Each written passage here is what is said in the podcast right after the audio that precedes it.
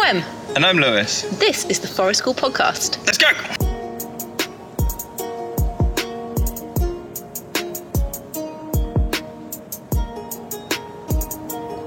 Some I think have cool, like, podcasting setups, like studios and chairs and oh. stuff. And we have blankets and... blankets and sofas and lots of balancing I'm going yeah. for. Uh, You're going to be I'll all right. try that. I'll try that. Okay. See how that goes.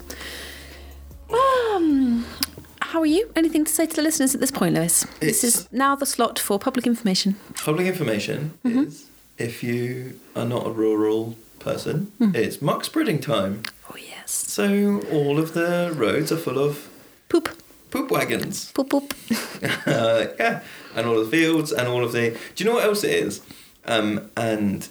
I've been trying. I've been trying to work out what this is going on in my own head. Mm. What, muck spreading in your own head? Yeah,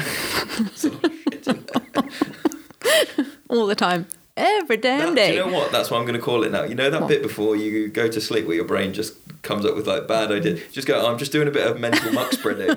I'm just smearing shit over everything. Just... You know that thing that you really enjoyed today? Actually, maybe it was really bad for you. You know that thing you said to that person that, that you thought was really funny.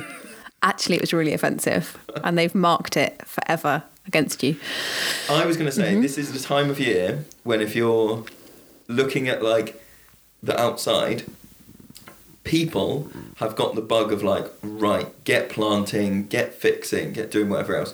Um, but the foliage hasn't caught up enough to hide the piles of construction mess or, like, the mm. fact that the hedges have been...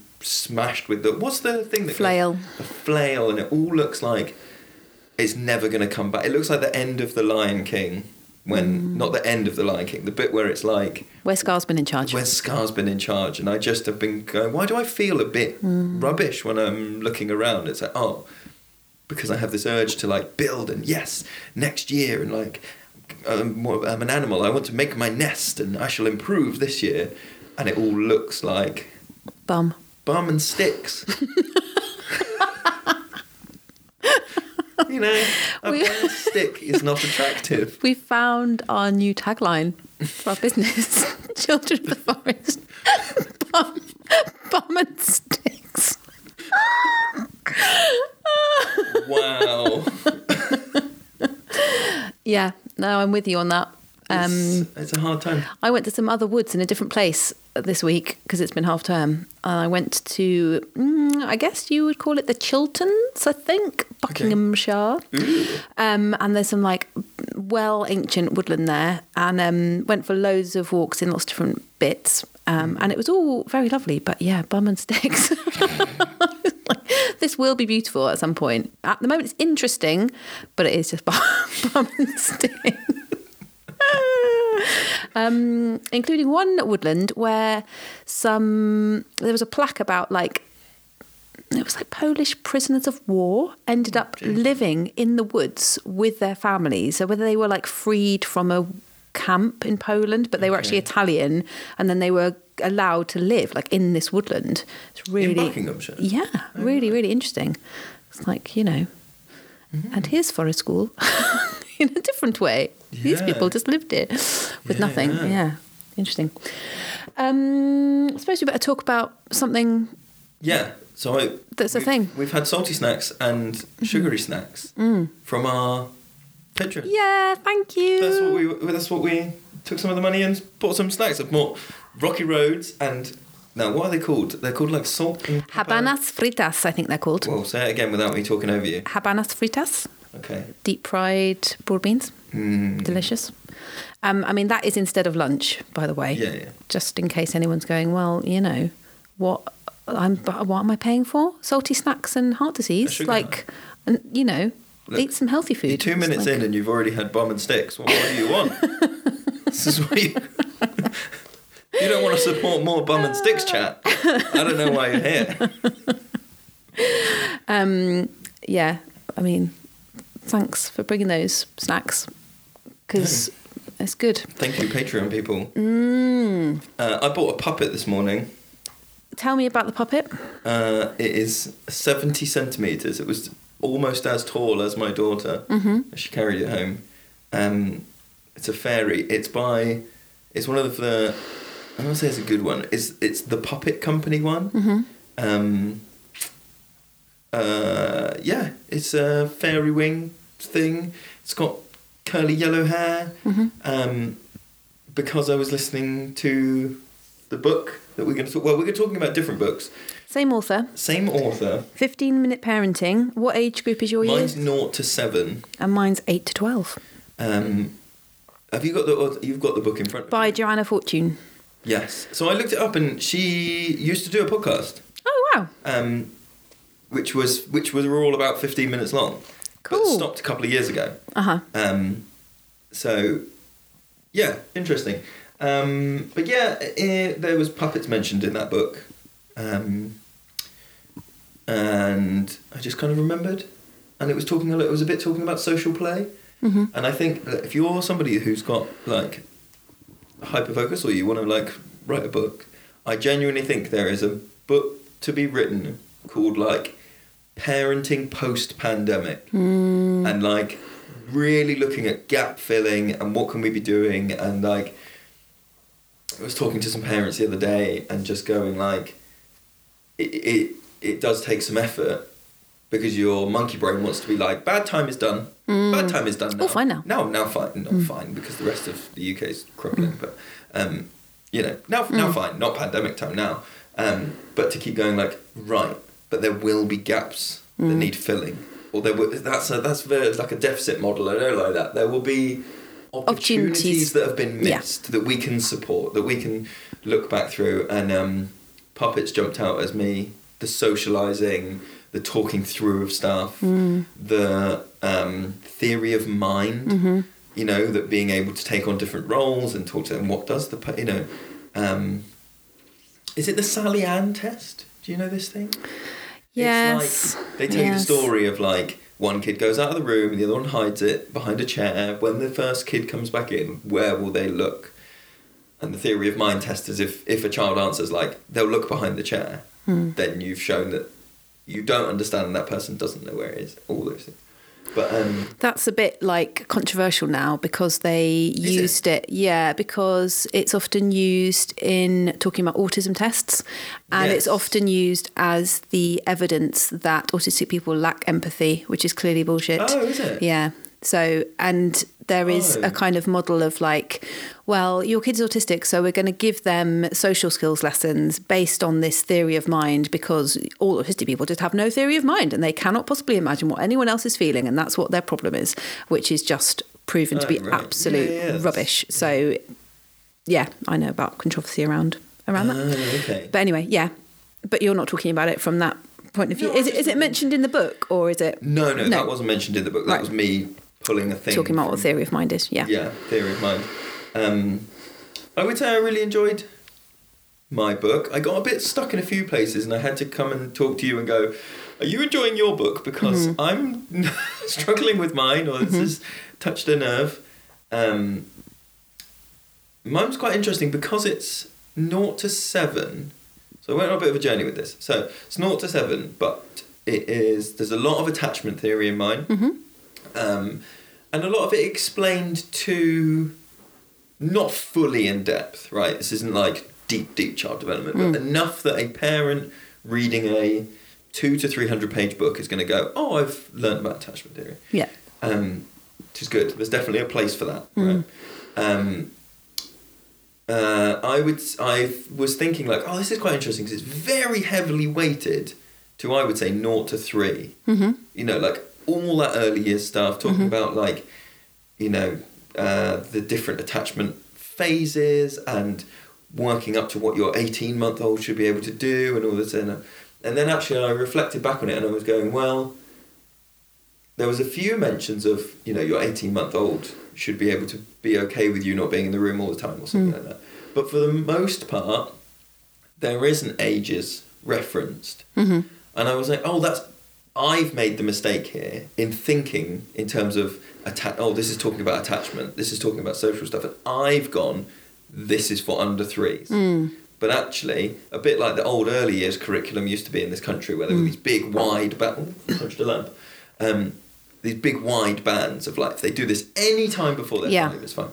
Um, this book is a bit like that. Mm. Like naught to seven is a big developmental phase. Yeah, I'm actually surprised it's that wider book. Like I've well, uh, maybe I mean. it needed surprised. to be like a naught to three and then a four to seven.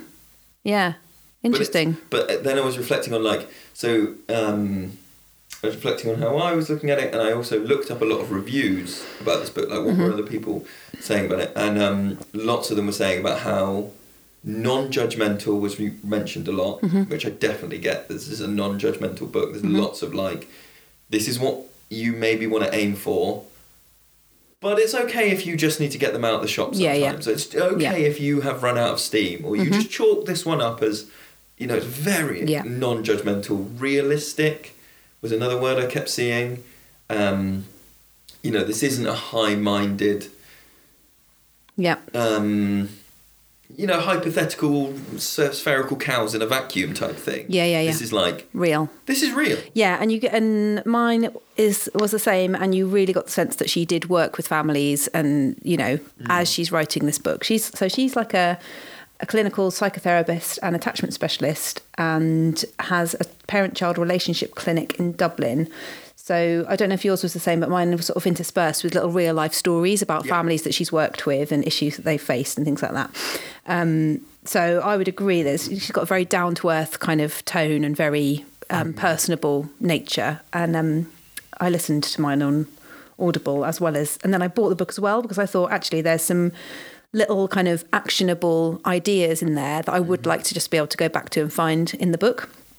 Um, but I was also reading it thinking, is this helpful even for somebody who either doesn't have children or is thinking about working with children of this age mm-hmm. in a professional capacity? And I don't know about you, but I think it was really... useful. There were there were sections which were very much about parenting and your relationship with your child, mm. and then there were other bits which were about kind of child development and important issues for children of a, at this age, um, which I thought were really relevant to anyone working with children of um, between eight and twelve. And as somebody who does work with kids, I think there is so much literature about the early stages of child yeah. development. So you, you know, you're reading about babies. If you're working with that younger age group, like you, you need to be really hot on child development, and you need to know. And you, as you say, you know, you've got that curriculum that's got those bands. Whereas working with older children, if you're teaching or whatever, you will be thinking a lot about like their academic potential and output mm. at that age, but you won't necessarily be thinking in depth about, well, actually what is happening to their brain at this time yeah. and what is happening to their relationships. And there is a third one. Yes. There is a third book. There's the teenage years, yeah. which I'd be interested to see. Definitely. Um, so I really, really enjoyed all that stuff about like what is happening in their brain at this time. So she talks, for example, about synaptic pruning, which I knew about, but thought that that happened much later. I didn't realise it started so young. So that's the idea that your brain obviously has all these like neural pathways and all the stuff that it's learned up until that point. And it's just like exponentially growing and all the neural pathways increasing. And then um, I thought in the teenage years, but she's saying at an earlier age, um, that it starts actually cutting back a lot of those connections and those things to um, kind of make space for new stuff.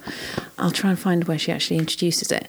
Um, but yeah, like, yeah, uh, the middle ch- childhood years are a time for significant growth and development across cognitive, social, emotional, and especially physical faculties. So I guess in the teenage years, maybe that's slightly different and slightly less mm. focused on physical. I don't know. Your child's brain is evolving and becoming more refined. It does this through a process called synaptic pruning, which simply put means your child's brain is cutting back on extra synapses to ensure more, more efficient brain functioning. This allows for more complex information to be taken in and processed as our brains continue to mature into adulthood. Um, and so she talks about that being really important, but a really sensitive stage. So you've got like all of the environmental issues going on that's going to affect a child's brain, mm-hmm. as well as um, the kind of um, other stuff that's going on, and their brain being in a constant state of flux. She's talking about. So I guess that's the case for all throughout childhood, isn't it? The brain is always changing, but she's talking about specifically the things that are happening in this age group and what challenges that might bring for not just parenting, but I think, yeah, just being with children of that age and helping them to grow. So I would definitely recommend it to anyone who's working with this age group? eight to twelve is an interesting age group, isn't it? Because I think there's obviously a lot of stuff, like you say, a lot of stuff written about early years and like primary. And there's a lot of stuff written about how to build relationship with your teenager, yep. your t- you know, young adult, all this stuff. But like eight to twelve is a really interesting and I would say relatively unexplored age, from my yep. experience at least. um, it's like primary is getting them through here and then yeah. coast for a bit and mm. then there'll be teenagers. But this and that's is, the tricky bit, the, you know, yeah, yeah, oh, yeah, yeah. yeah once yeah. this kicks in. Yeah, absolutely. And um, so her... sort of model in this book anyway is talking a lot about therapeutic parenting and um, connecting through play. So throughout the book there's lots and lots of little examples of things you can play um, and why mm-hmm. and why that type of play is important. And obviously from eight to twelve this is a time where they're going to slightly be moving away from imaginative play in some cases, especially with you. So they might be off with their friends doing that. But in terms of being at home where you might have been with your younger child, playing with like small world stuff together or doing role play together or in the shop or whatever, the imaginary yeah. shop, um, that they might begin to think that's kind of babyish and not want to do that with you. Um, so... there's a risk then that we as adults stop kind of playing with them and go, okay, cool, you're sort of happy doing that thing independently now. But she's gets sort of sprinkling in little ideas that you wouldn't maybe necessarily think of as play. So for an example, um, she talks about nurture play and gives an example of um, doing like manicures and pedicures for each other or like foot massages okay, and things yeah. like that. And that being a type of nurture play. Um And it's like, actually, that is really, really nice. And I read that and then tried it out with oh, yeah. my son. And it was lovely. Like, and, you know, and she says they might go like, this is weird. And obviously you don't pressure them into doing it if they don't want to do it. But you just go, oh, I'll just like rub your feet if you want. And it's just that moment of like, yeah, proprioceptive input, nurturing and all the layers that are kind of giving the, me- the message that, you know, you deserve to be treated nicely and looked after and... Mm-hmm. And I'm still here for, to do that for you. And you deserve that in your life beyond your time with me. And all those kind of messages that you're giving with them that says, I'm going to, I can choose to spend my time how I want. So can you. Mm-hmm. We're kind of more independent from each other than we used to be.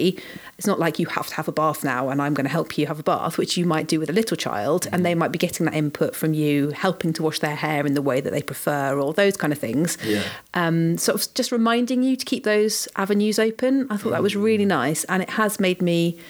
Um, think of stuff like that work-wise as well okay. and going, you know, in the same way, we might not be thinking about so much sensory play, for example, with kids of this age. Mm-hmm. But I think, well, they know how to access that. You know, we've given them those opportunities yeah. when they're younger. And the opportunities are still there and they'll do it if they want, which is true. But also we can, like, for example, in our opening circle or a game that we play all together, begin to throw in some games that are more sensory based mm. and so we did that thing with um standing in a circle and facing the person in front of you f- facing their back and then drawing a message with your oh, finger yeah. or a shape and things like that. So it's like a challenge, you know, what is the shape, get it, yeah, but it's yeah. also a sensory thing and it's connecting and it is nurturing and mm. you're giving someone a nice tactile feeling if they like that kind of thing yeah.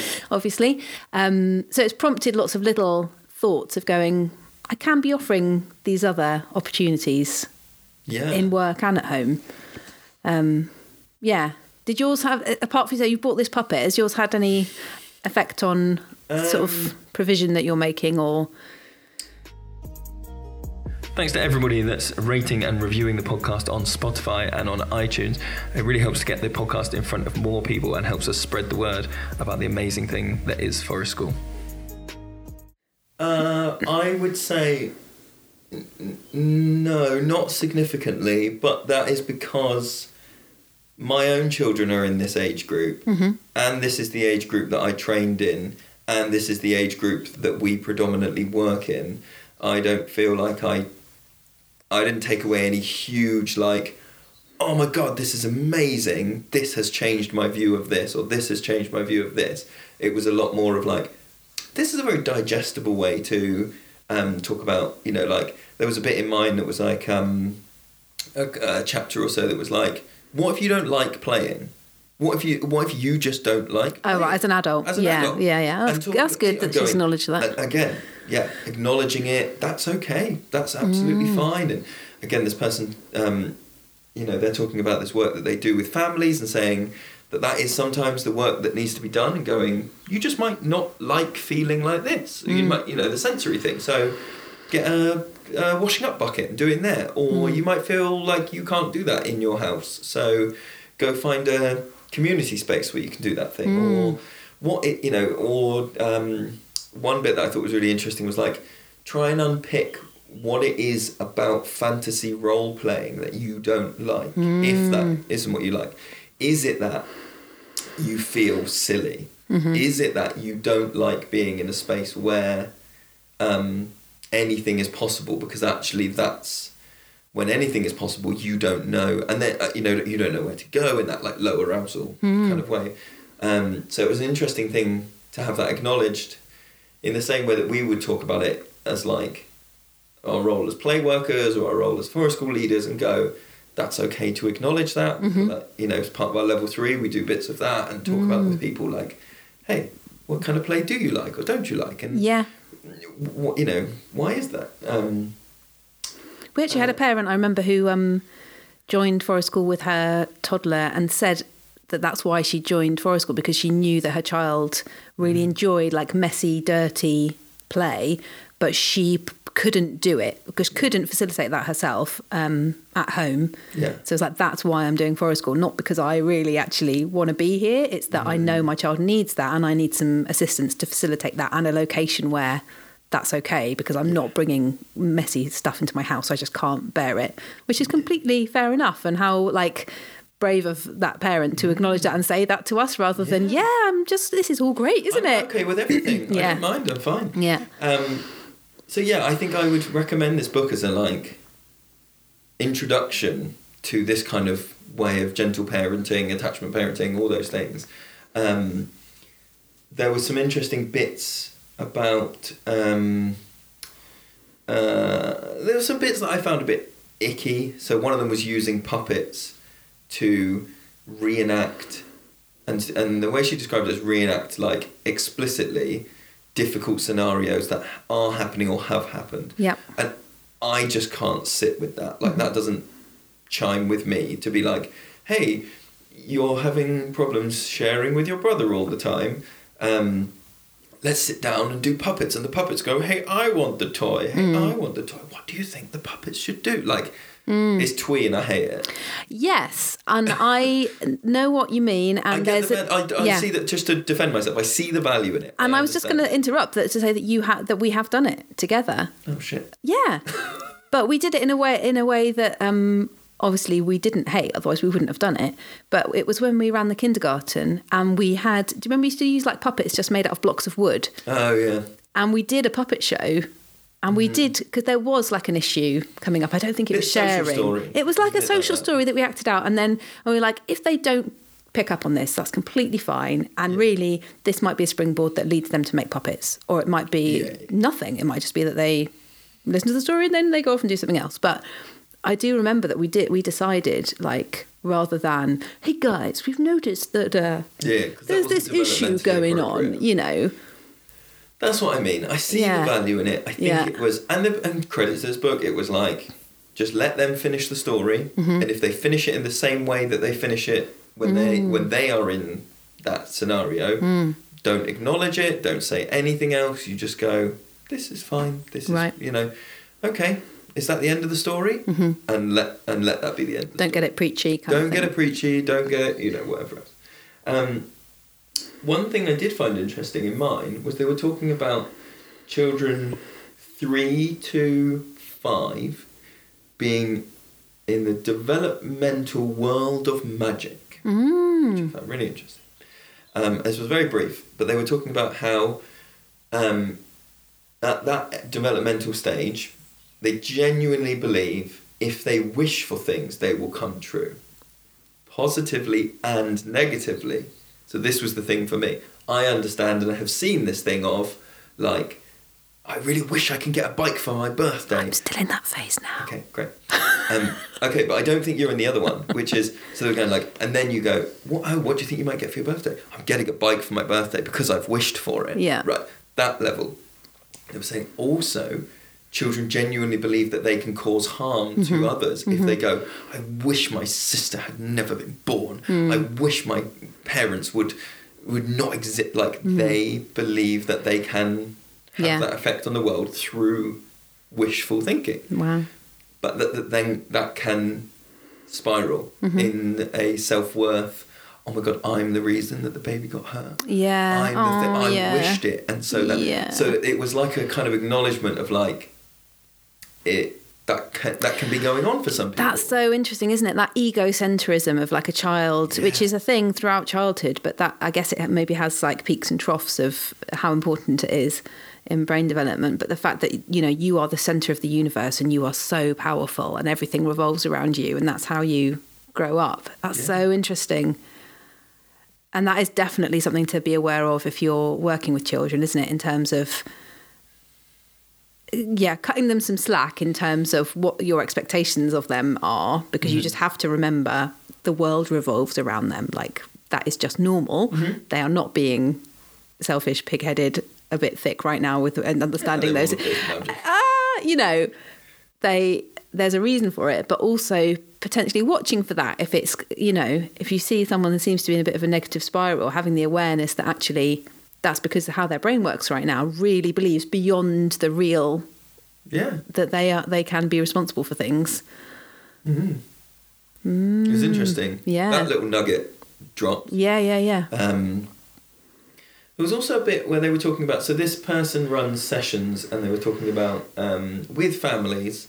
And they were talking about all these little signals that we give, that we are signalling to the children mm-hmm. that we are here to play.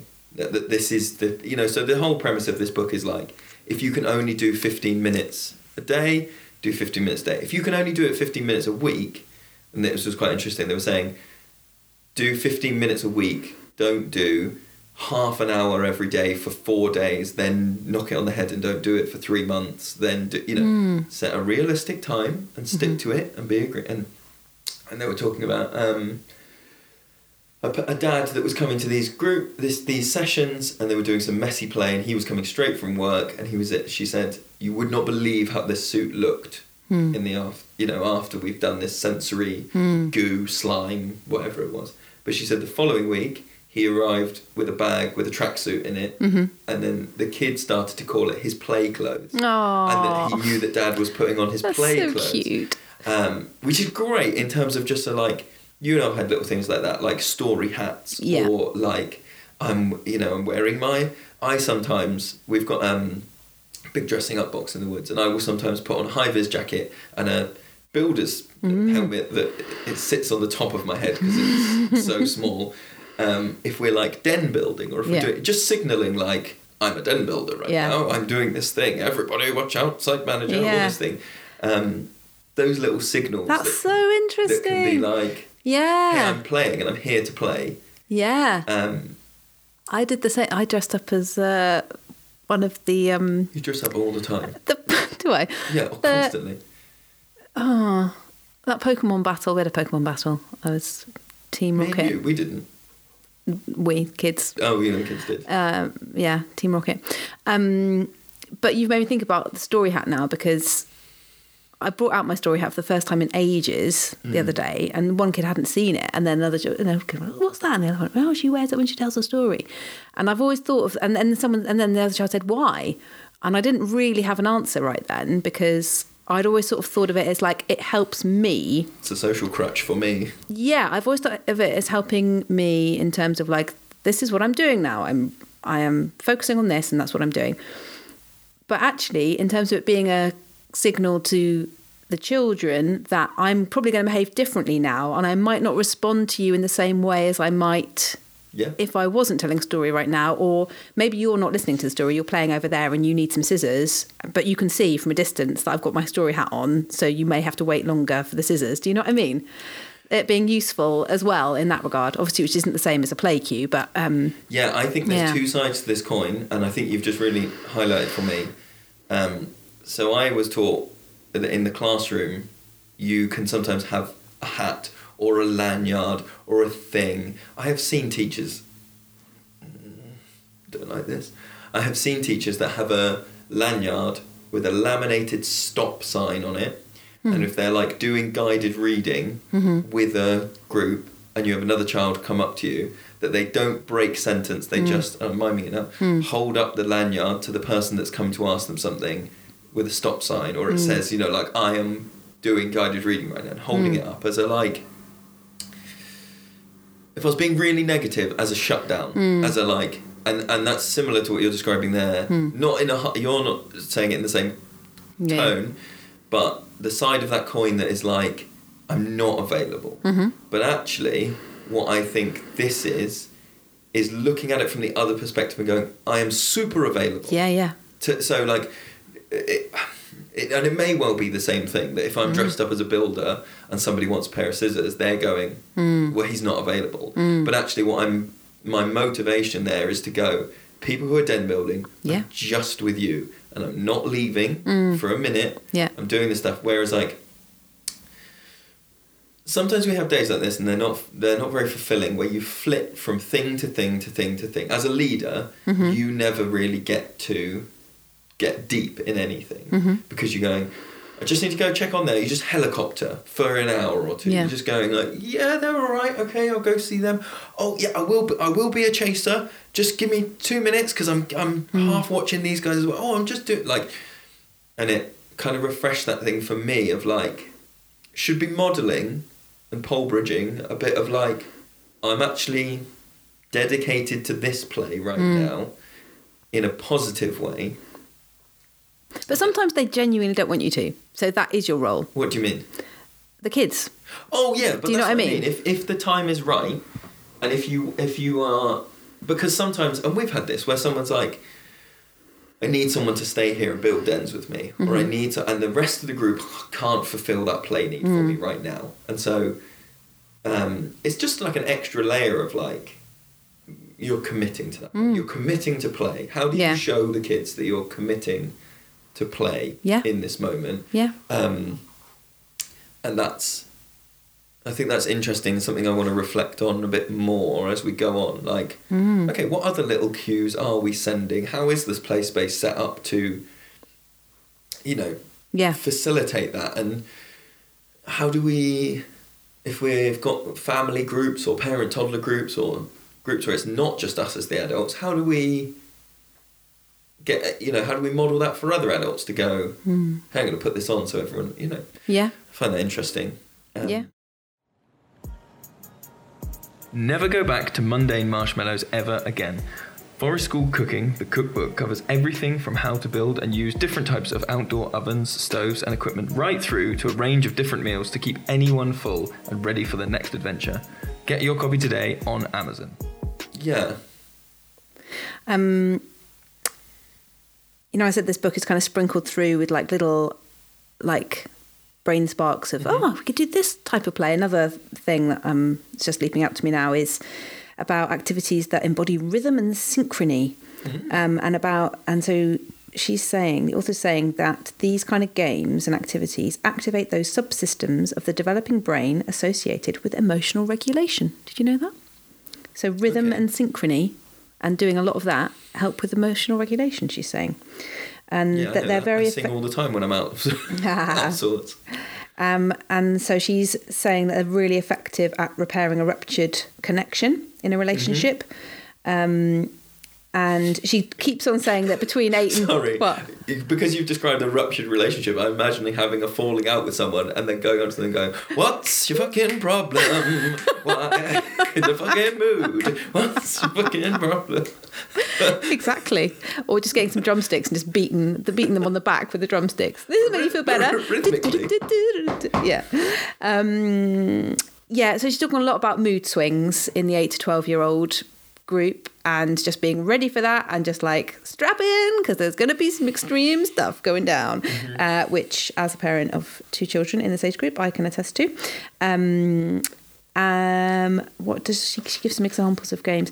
Like, again, saying things like your kid might think this is babyish. So if they do, like, don't worry, but you know, you can kind of try it. So like clapping games and um, again, lots of like touching each other sounds dodgy, but you know what I mean. Um, yeah. Positive physical contact. Positive physical contact. And she's got a YouTube channel as well, where if you, she kind of mentions games that you might have played as a kid, but if mm-hmm. you've forgotten, you can go on her YouTube channel and look it up and she'll cool. remind you of the words of the particular clapping game and things like that. Um, um, yeah. So that made me think of things that we can do in the woods that are rhythmical games. Mm. So One still of, really physical, but not necessarily like big physical, but small physical. Yeah. One of the things that was in my book, there's, there's a lot of stuff in mine. If, I guess because mine's earlier, um, they make a really interesting uh, comparison. Or not comparison. What's the opposite? Um, like differentiation between child-led play and adult-led play. Mm-hmm. And there being a space for both. And that... Um, There's a lot of talk about sand timers in here, which I don't like. Oh, really? Um, oh, no. Not in a... It's not in a horrible way. It's in a, like, hey, I'm going to turn the sand timer. I am playing with you for fifteen minutes mm-hmm. when this runs out. Mm-hmm. Or they say doing it so that you go, we've got a five-minute one, and we're going to do it three times, or we're going to do mm-hmm. it... Look, for me, mm. I've worked with more people I know that would find that anxiety-inducing than I think would find it comfortable. That's mm. just my experience... You know. Yeah. Or, yeah, anyway. Um, uh, but they talk about uh, your fifteen minutes of playtime with your kid not being a time to discuss their behaviour at other times of the day, mm-hmm. not being a time to unpick big social things, mm. uh, which I think is quite interesting because I feel like sometimes you once this was going as a routine, mm-hmm. I think it would be so easy mm. to fall into like, oh, once I'm playing Lego, oh, let's while they're playing Lego and we're doing stuff with our, you know, in that positive way, yeah, yeah. while we're doing stuff with our hands, why don't we talk about, um, you know, what's going on at school? Why don't we talk about yeah, yeah, how yeah. they're doing with their thing? And then this person kind of points out that like, then the association becomes, hey, it's our fifteen minutes of mm. like. Therapy, mm. um, which is obviously very different and mm. not the same as I am here to facilitate your play or I am here to yeah. suggest these things. Mm. Um, so it's like, again, that thing of what we do in our longer sessions. And again, I think this is why it is a good thing that Forest School has this kind of like longer sessions, right? That, that why, you know, why can't you do twenty minute Forest School sessions? Mm. Because that forces you to overlap things. Mm. Whereas having a longer Forest School session is one of the main reasons that we can go, there's some play here, there's some chatting about social and emotional stuff here, there's some this stuff here, but we're not, like children's, in quotes, play playtime mm. is already being hammered from yeah. eight thousand directions. And if you then go, oh, this is your playtime, but actually I'm going to dictate the conversation and make yeah. it about this thing. One of the things I really like about Forest School is that long stretch and, you know, long stretches with, I don't want to say lit- very little planned, but very like well-paced, I'm going to say, well-paced mm-hmm. planning means that you can do things discreetly and go, this is completely free play. Yeah. This is this is where we're going to have that chat, but this is... Yeah. You know. And it's much more honest and open, isn't it? It's like that whole thing of, I'm going to play this game with you because we will connect and it'll make you relax. And so then I can use that time gotcha. to... Yeah. It's kind of that sort of like... Obviously, there's people whose job it is like, you know, this author talks about sessions that she has one-to-one with children where she like builds a relationship through play and then she gets to the point where they're able to talk about the reason that the child is with her in the first place. Um, but that's those sessions. This that's is those school, sessions, think, exactly. Yeah. And to, yeah, it's quite manipulative, isn't it, to get somebody into that state of almost like vulnerability because they're very connected to you because they're playing with you and then go, well, we're here. Yeah. Can you stop chucking stuff at people? Or whatever. Um, yeah. Yeah.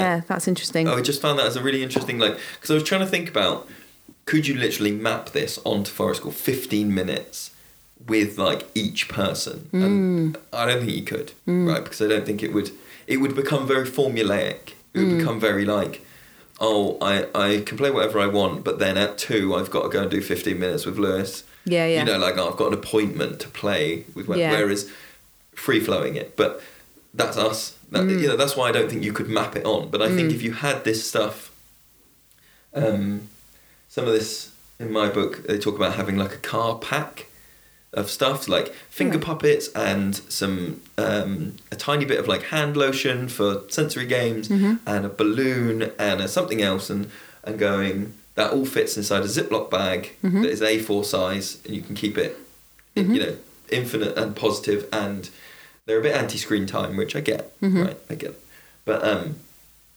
having those up your sleeves to then weave into a free flow forest school session yeah. would then be useful. To go, mm. hey, I'm picking you up here with yeah. some... Yeah, yeah, yeah. Thing, you know? Just in, yeah, I think that thing of increasing your offer of back pocket yeah. things, whether that be games, activities, or ways of framing things, is really useful. Um, there's bits, is there, I don't know if there's much in your book about like friendships and relationships. Not so much, no? Because it's younger. Younger, yeah. Um, so the... The approach that she's sort of advocating does tie in, I think, quite well with Forest School in terms of... So she talks about risk a lot, okay. which I'll come back to. Um, talks about watching children forming relationships and friendships with people, and about your approach to that and your response to that. So she really strongly says, do not get involved. Like, you have to just watch your kids wow. make their own friendships and deal with their own friendships, and you only... help them either when they ask you explicitly to, mm-hmm. or you see that actually this is a friendship that is really becoming quite toxic on one side or the other, that mm-hmm. then you can, and even then the way that you step in is in a way that is kind of asking questions and helping your child to reflect on it themselves, rather than stepping in and going, I forbid you to do this, or you must not say that. You'll or never see things. That boy again. Exactly. Um, so she's saying that they are able to kind of formulate more complex thoughts, and they're able to um, understand other people's feelings um, in a more advanced way than they were when they were younger, but they also can't necessarily... Uh, put two sides of the same story together. So they're still quite egocentric, and they've got this like, oh, well, okay. I did this great thing for this person, therefore they should feel blah, or therefore they should give me the same thing. Um, okay. That some children might still be in that place where actually they don't necessarily have a complex understanding of p- other people's possible responses to their actions. Um, mm. And that that is often a, a source of confusion. And you can sometimes... see that play out, I think, when children are playing, that, you know, that sense of justice, that sense of like, but, you know, I didn't steal the things from the den when I was near there, but then they did it to me, or like those kind of, do you know what I mean? Those kind of like, I was expect, I had an expectation that their behaviour would be the same as mine because I made that choice, or I had an expectation that their response to my behaviour behaviour would be gratitude, or, you know, Um, yeah, do you think that is, or does does your book talk about whether that is innate or learned? Because, let me, I'll elaborate, because I, as you were describing that, mm-hmm. I think I have heard that taught.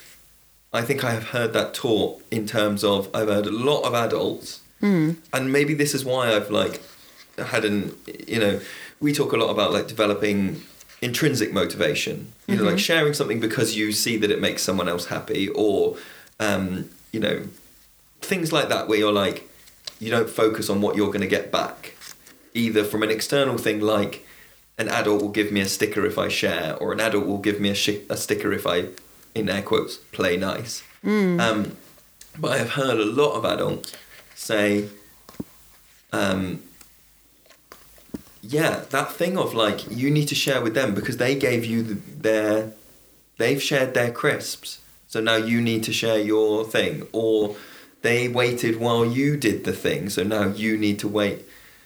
Do you know what I mean? That like golden rule of like, treat us as, as you would like to be treated, but it's not quite, it, yeah. it, that's the that's the rule as said, but then what's actually inferred or taught is like, um, treat others so they will treat you like you want to be treated. It's interesting that, isn't it? I don't know. No, I'm just looking at the bit where she's talking about this. Um, I've waffled, but do you kind of... I do know what you mean. And I kind of... I was talking to someone the other day about this, about how we don't lead like that. Mm. Ever. I don't, anyway, in terms no. of... You know that treat other people that the, you would the way you'd like to be treated? I can't... I just, I may have said that before, like, you know, when my ch- my first kid was very young, but before I did forest school, but I definitely haven't said or thought along that way. And I think it comes from working with kids in a different situation and reading a lot and having that underlying understanding that kids will do well when they can. Yeah. They just do. Like, you don't need to teach them that. I believe that all humans are born with that I've, potential... Yeah. Um, kind of almost flame of goodness inside them, and mm-hmm. that we are driven by, you know, so to be pro-social, I guess, is what we're talking about, pro-social behaviour.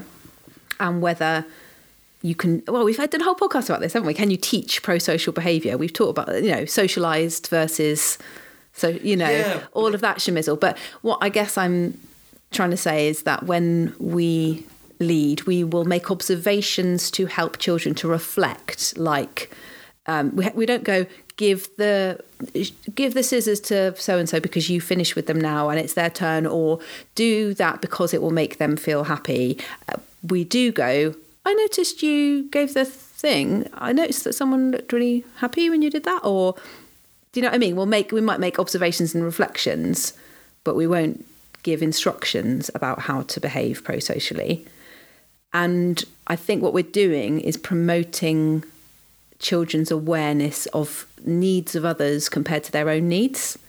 I think that's what we're doing. I think that's our aim. I feel like it is anyway. Yeah, definitely. Do you know what I mean? Is I that do, yeah. is to try to explain to children and get them to be aware that everyone does well when they can, and that if somebody isn't behaving pro-socially or in a way that they expect right now, it's because we definitely have conversations of, of children being like, the expectation that I had is different yeah, to I gave reality. It back to them now. Yeah, exactly. I give but it back. Yeah, I said sorry. Why are they? St- that wasn't upsetting. Why are they upset? Yeah. It wasn't even scary. I wouldn't care. Yeah, I wouldn't care yeah. if you took my things. Which is what this author is talking about right now. It's yeah. like that, and that we are creating an environment where we are helping children, supporting children to recognise that other people's needs are different from their own in different t- at different times. Yeah. Um, and that's not to dismiss their own needs, not to go, well, you know, I know that you actually really need a calm environment right now, but that child needs to kick off, so deal with it. Do you know what I mean? I'm not yeah. saying that. I'm saying uh, having an awareness of both simultaneously so that they can hold both those things with care. But um, that's complex. Yeah. It's really complex to, you know. But I think I was talking to someone about education and raising children who was not a teacher or a forest leader or anything, and they, I think we were talking about like competitive stuff and gamification okay. of education okay and how everything from day one is like, how many dojo points do you have and where is your name on the chart and all that kind of absolute yeah. bollocks, or how you teach times tables is to use an app that compares children with each other and you can oh, see how many points okay. you have yeah okay. um and I was saying that I think the point of looking after children is the thing that I've just described, which is like the opposite of, the, yeah, comparing yourself to other people in terms of, oh, they are not the same as me and they have different needs to me right now. And I have an awareness of that, which helps me to build better relationships. And mm. and that you as the adult are, are furthering that understanding and looking after everybody. Like, ah. Oh. So that's really interesting. So what you're saying is in this book, they're talking about piecing together sides of a story. Yeah, it's a really brief bit of the story of the book, to be honest. It's um, so it's she's describing friendships and going, it'll be really difficult for them to figuratively step back and identify patterns in their friendships, good or bad, and they need help with this. But the best way for you to do this is not to jump in and tell them how it is, but rather hold back and gently wonder with them about certain patterns and themes you've observed. For example, David was late today and you were waiting for him. I wonder how that made you feel. I wonder if you often feel like that. If your child dismisses this and says everything was fine and they didn't mind, leave that alone. They will think about it themselves and a new awareness will be created so they can draw their own conclusions. Maybe the answer is not what what you think. Maybe your child is fine with David being late because they know that David has a sibling with special needs who spends a lot of his parent who needs a lot of his parents' time, and he often has to wait for them to be ready to take him somewhere. But by introducing a reflexive question, you are modelling that they can reflect on how things and experiences make them feel. Does that make sense? So it's um doesn't make sense. I think so. By middle childhood, your child is showing that they are able to consider multiple perspectives at once. However, they will still struggle to hold two conflicting perspectives in mind at the same time. They will be aware of their own thoughts and feelings and of their friends' thoughts and feelings, but they will not hold that dual awareness at the same time. Yes, that does make sense. And I guess that is one of the things that working with the age groups that we're working with, that is challenging, moving from that, like we were just talking about, that egocentric, the world revolves around me. If I've wished bad things upon people, that must be why bad things have happened, to theory of mind, to understanding different responses, to understanding, you know, unseen things that may or may not be happening, holding information in your head for a long time. Mm-hmm. Um, that, you know, we're bridging that understanding gap, and that is that is hard. Yeah, and she's talking about like watching your child form friendships with, or, you know, she gives an example of someone being invited for a play date and the child t- turns up, and you as a parent with your own set of expectations and probably prejudices or whatever go, really? Like, that person, are you sure? This person seems very different to you and I don't think you're going to get on. Yeah. Um, but that you just zip it. Like, you have to show your child that you trust them with their own choices and not get involved. And but it also gives advice about how to spot when a friendship is beginning to have a negative impact on your child, okay. um, primarily from the side of your child being at the brunt of, I mean, potentially the victim of some harmful kind of behaviour, um, and helping them to recognise that that friend isn't healthy for them right now. So she does kind of give that advice, which I still think is interesting as a kind of childcare provider, to have this awareness of friendships and to, like, we talk about it all the time, don't we, in terms of, we in our reflections, we'll talk about the interactions we've witnessed between people and the patterns that we might no, see we going do it in on. Public, in the circle. I mean, you're not good for you, are you? And you shouldn't play with them because you, yeah. But, um, yeah, in terms of being aware of of when to step in, I guess, and when to go, is this something that they genuinely can work out themselves? And like that example, actually, I thought they would mind because that would really upset me if somebody kept doing that to me. Mm. Or do they genuinely have an understanding? I suppose that's where we're in a slightly different position as a provider, as a, as a um, you know, doing it professionally. Mm. And similarly, like, again, if I'm thinking about taking these books and going, can I map them mm. onto Forest School one-to-one? No, in this scenario, one of the things that, I don't know, I've not read this book, but mm. one of the things that is difficult is you can choose who you invite round your house. You can reflect on, like, do you want to meet up with that person at the weekend? Mm. If you're in a, whatever the educator, it doesn't have to be in school. It can be a home ed group. It can be as a, you know, after school, um, after school club or anything like that. We go, you're not in control of who comes and doesn't come. No. And so then you're in this really interesting position where you go, okay, you can't just, like, as an adult, like we were saying, I can't remember which podcast it was now, we were talking about, like, when you know that children will be much more happy happy when they're an adult because they can just go, I don't want to see that person, yeah. so I'm not going to see that person. Yeah. And, like, yeah, in this scenario where you're like, you might be able to have that conversation and reflect and go, that's not great, you know, even if you both achieve that, or not achieve, if you arrive at that understanding. But yeah, then you know, but there are always times where, in any setting with other kids, where they can choose to spend more time in closer proximity yes, or yes. more connected to a certain person. And similarly, as adults, there are definitely times where we have to be in close proximity to people that we would really rather avoid, whether that's, like, you know, in-laws, friends, partners, all these kind of, or people who also go yeah, to a thing yeah. that you enjoy doing, you know. So, yeah, we do have choice, but there are still times where we don't. we don't. Yeah.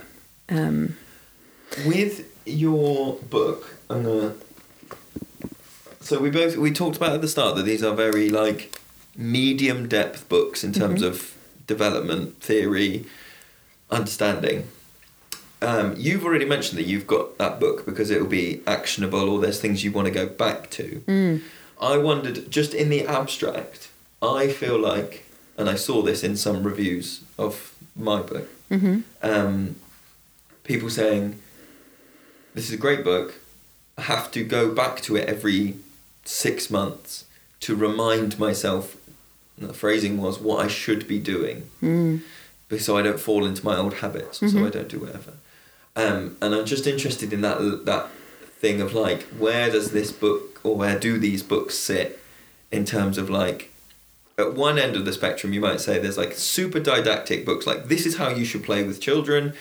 You don't need to understand why, just know that it's good that you do it like this.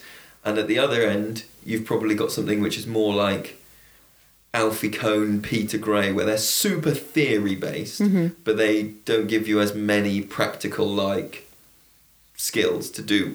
Mm-hmm. You know, they don't give you as many, like, here's a five-minute activity. Yeah. A do you think this book sits in the middle, and, and do you... Or, yeah, what are the I pros think, and cons of it being yeah, in the middle? I think I it's um, I think it's in the middle, and I think that there's a lot to be said for that in terms of it being not too like, oh my God, my brain is exploding with the idea of this theory of childhood or human development.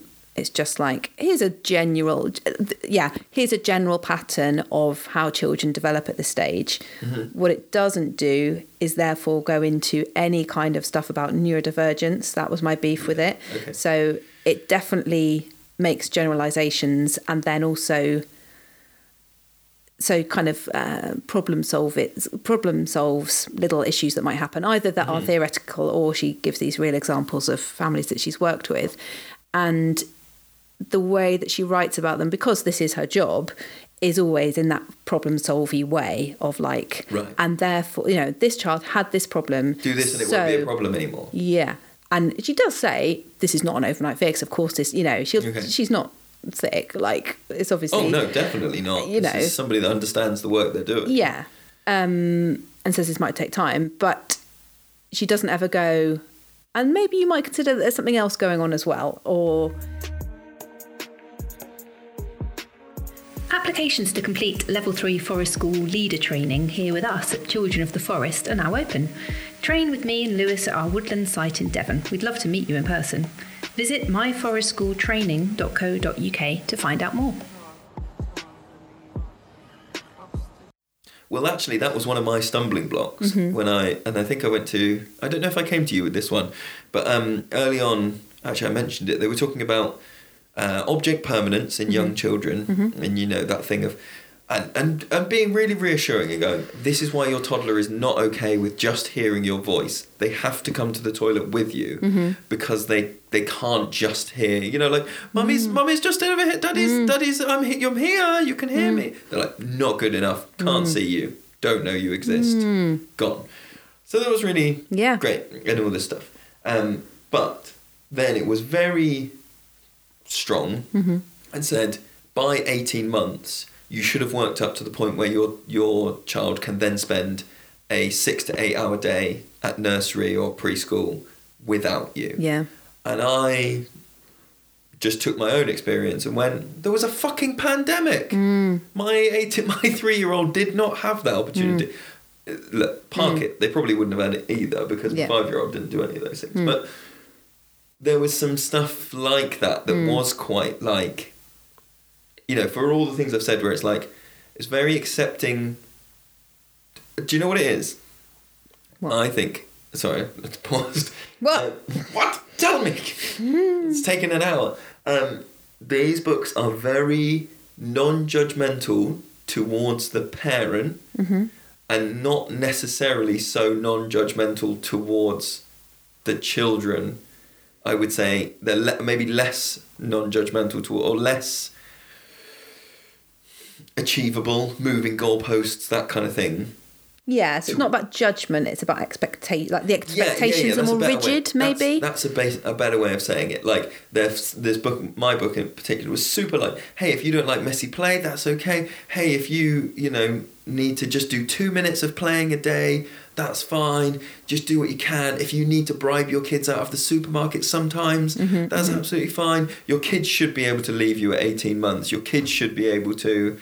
Um, you know, have a conversation at three, they should be able to do this. Mm. Um, like you say, in that problem fix way, mm. um, which is probably what the audience is for these books. Yeah.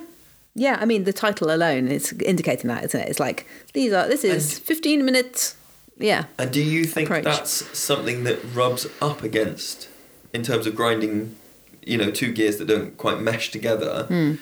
Our super inclusive approach to Forest School, mm. uh, that I would say I've I definitely started Forest School with this, like, hey, I can gap fill, hey, mm. I can do this thing, hey, if you come here, your kids will be more resilient, they will be, mm. you know, better have, have nature knowledge. Mm. And I've moved further and further and further to where I just want to be like, they'll come here and we'll support them and we'll give them what they need, mm. and, and that will be okay. And that That's what's important, mm. not being able to go, great, and now they give up less. Because they might, but they mm. might not, you know, something. Yeah. yeah. It's... Yeah. That's a, that grinds up against the way that our Forest School operates. Not all Forest Schools. Yeah. Because some people do use Forest School in that, like, gap fill, fun, you know, and it can, and it, yeah, yeah. it can be used like that. Yeah. As a tool. I do know what you mean. I think there's enough in this...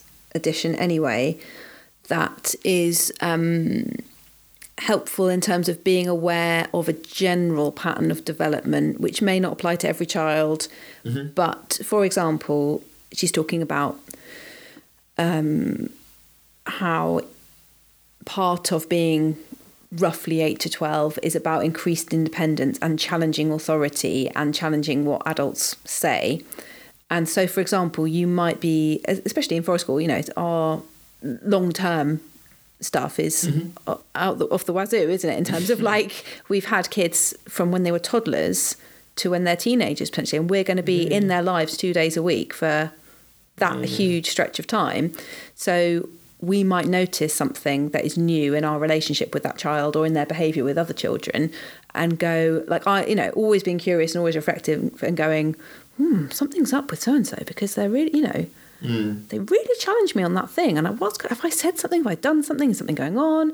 Whereas actually just to be reminded, this is a perfectly natural part of child development at this age. Yeah. You know, I think that those positive bits of information in the book are more helpful than the, and now your child should be able to do this. And this is a problem that yeah. you can fix with this, because I can take that with a pinch of salt because that's in so much of the rest of the world, yeah. isn't it? Um, that we already go, don't believe in that. Nope, no, thank you, get to the bin. Um, la, la, la, la, yeah, la, exactly. Um, I think you'll find it's not actually that. And if you want to sit still for twenty minutes, I will shout in your face about why it isn't. Um, yeah. So I'm going to go out on a limb. We've sometimes talked about when we've done parenting books, child development books, whether they are like newly qualified Forest School leader, been doing it for a while, mm-hmm. or deep into your pedagogy, mm-hmm. you know, explore this one. Mm-hmm. I'm going to put this one slap bang in the newly qualified slash might be doing your training. Mm. I think I could put this as an early thing. There's nothing too confrontational in it. I don't think it necessarily... Because this book is talking about parenting, it sort of sidesteps that issue of being like, and schooling should look like this, mm-hmm. right? They're not in any way saying this mm. in the books, which is a nice little step around to to bring that in and then go, hey. Mm. So so I would put it there. Would you? Um, yes, I think I'd probably agree. There's a really... The chapter on risk... is very appropriate for forest, mm. newly qualified Forest School leaders or people who are thinking of doing it, maybe. Um, so she, especially people who might be a bit sensitive around risk, mm-hmm. it's very well written. So she's talking about how, you know, protecting our children is one of our most basic instincts as a parent. If we constantly jump in to rescue them, to do everything for them, how will they ever learn to manage challenges that come their way? Um, and then she pictures a scene of being in a child-friendly swimming pool, and your child is sitting on the side of the pool and refuses to get into the water and is looking to you um, to help them get in. Is saying, I can't get in, I'm scared, lift me in, come get me. You stay where you are and you don't move. And you smile and wave them in towards you. They shake their head. You say, come on in, you can do this. Just sit down at the edge and slide yourself in. I'm right here. They shake their head. Their lip starts to tremble. Their eyes fill with tears. Please come and get me. It's quite extreme. So she's saying, picture this is happening. And what is your emotional response? Um, Swim away. Swim away. You know, and then you reassure them again. You say that, and then two whole minutes pass. That's one hundred twenty seconds. All you do is stay, look at them, smile, regardless of what your child is saying now. Then your child sits at the edge of the pool, slides in, and walks over to where you are still standing. I did it, they beam. So she's like, just reflect on this scenario. How do you personally respond to it? So that's quite interesting. And then she also gives you a risk questionnaire, and I was going to ask you, wasn't there like some kind of audit in yours about yeah, something? Yeah, it's a parenting audit, talking about your own childhood. Oh, it okay. actually got quite deep at one point. Um, at one yeah. point I was looking at it going, this would be a really interesting like level three thing to bring in, to go like, yeah. hey, why don't you do an audit of your own play experiences? Yeah. And then it got quite like, you know, were you ever, but it almost went into like ACEs. Oh, right. And I was just like, like no, I won't do this. I think right. this risk audit, um, some of it, yeah, is too personal and you wouldn't put it in a level but three course. There's some nuggets that we can There learn. Are like, you know, there's some interesting questions like, do you feel strongly motivated by money? Um, is it difficult for you to send a meal back or make a complaint in a restaurant? If you think something is against the rules, would it stop you doing it? So it's not all about like physical mm. risk. Yeah. Um, does alcohol feature strongly in your social life? Like you wouldn't be, you wouldn't be asking those, you know. Um, what else? As a child, did you enjoy team sports or meeting new people? Have you ever been arrested? Okay. How do you feel, behave when attending your child's sports activities? Things like that. So, and she doesn't give any kind of feedback. She's not like, if you oh, answered if you mostly no, nothing. Yeah. It's just, here's a little, a bit like this situation of describing the swimming pool. Mm-hmm. Um, she's just not engage with it. Yeah. How are you feeling? At what point in the scenario did you feel yourself becoming anxious or irritated? What would you have done differently and why? What might be the benefit of playing it out as above? And um, for those, you know, we know a lot of adults who've trained with us who have, you know, Attitude. I mean, everyone, if you talk about risk with children, it's just such a sensitive subject, isn't it? And we have oh, had yeah. lots and lots of conversations with trainee forest school leaders and parents about how they recognise that their attitude to risk is not necessarily helpful to the children they're either parenting or they're working mm-hmm. with. And they know that it's an area they need to work on. And I think this chapter could be quite supportive in working mm-hmm. through some of that. So, um, for example, you know, this is the fundamental question, isn't it? How do you know if the risk is reasonable and developmentally matched to your child? Ask yourself each time and answer, what is the worst that could happen here? What is the benefit and potential learning from this risk situation? Which is basically R B As, That's isn't it? It's the risk-benefit yeah. analysis that we do all the time.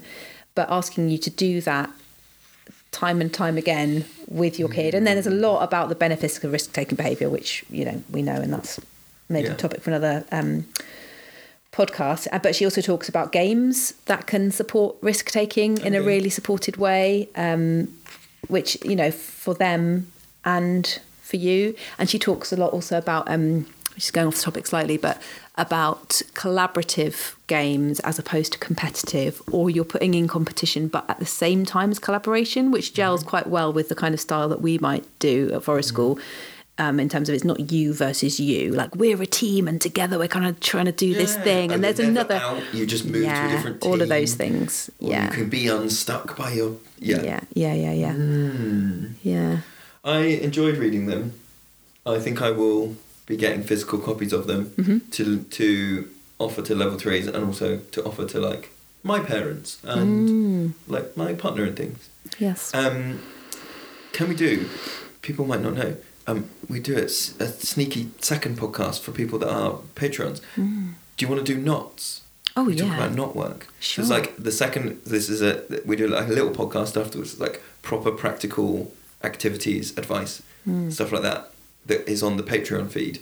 Um, and we kind of came up with this idea because we got a, we get a lot of messages from people, and often they are asking quite like practical questions, yeah, aren't yeah. they? The things. And then you think, I the can... The main pod is so waffly. Yeah. And yeah. lovely because it's waffly. Yeah. But sometimes people want a, like, a little dictionary to flick through. Not a dictionary, yeah. a Rolodex of, like, how yeah. do I do knots? How do I do... Um, so we've already done yeah. some little bits of, like, tinkering and some... Um, shelters. How to, you know, different shelters you can build. And I'd like to do knot work mm. with children now. And... By the by, if people would like that little extra Patreon-only podcast to have a specific focus, do feel free to message us in and say, you know, because mm. um, we have got a bit of a, not backlog, but library of questions that we've already been asked that we can address. But if there's something that you're burning to yeah. ask and would like How some practical How did you do support. A Pokemon battle in the woods? How do you even do that, guys? And we'll, we'll tell you. We'll tell you. Yeah. Um, yeah. Cool. Nice. See you in a bit. Bye.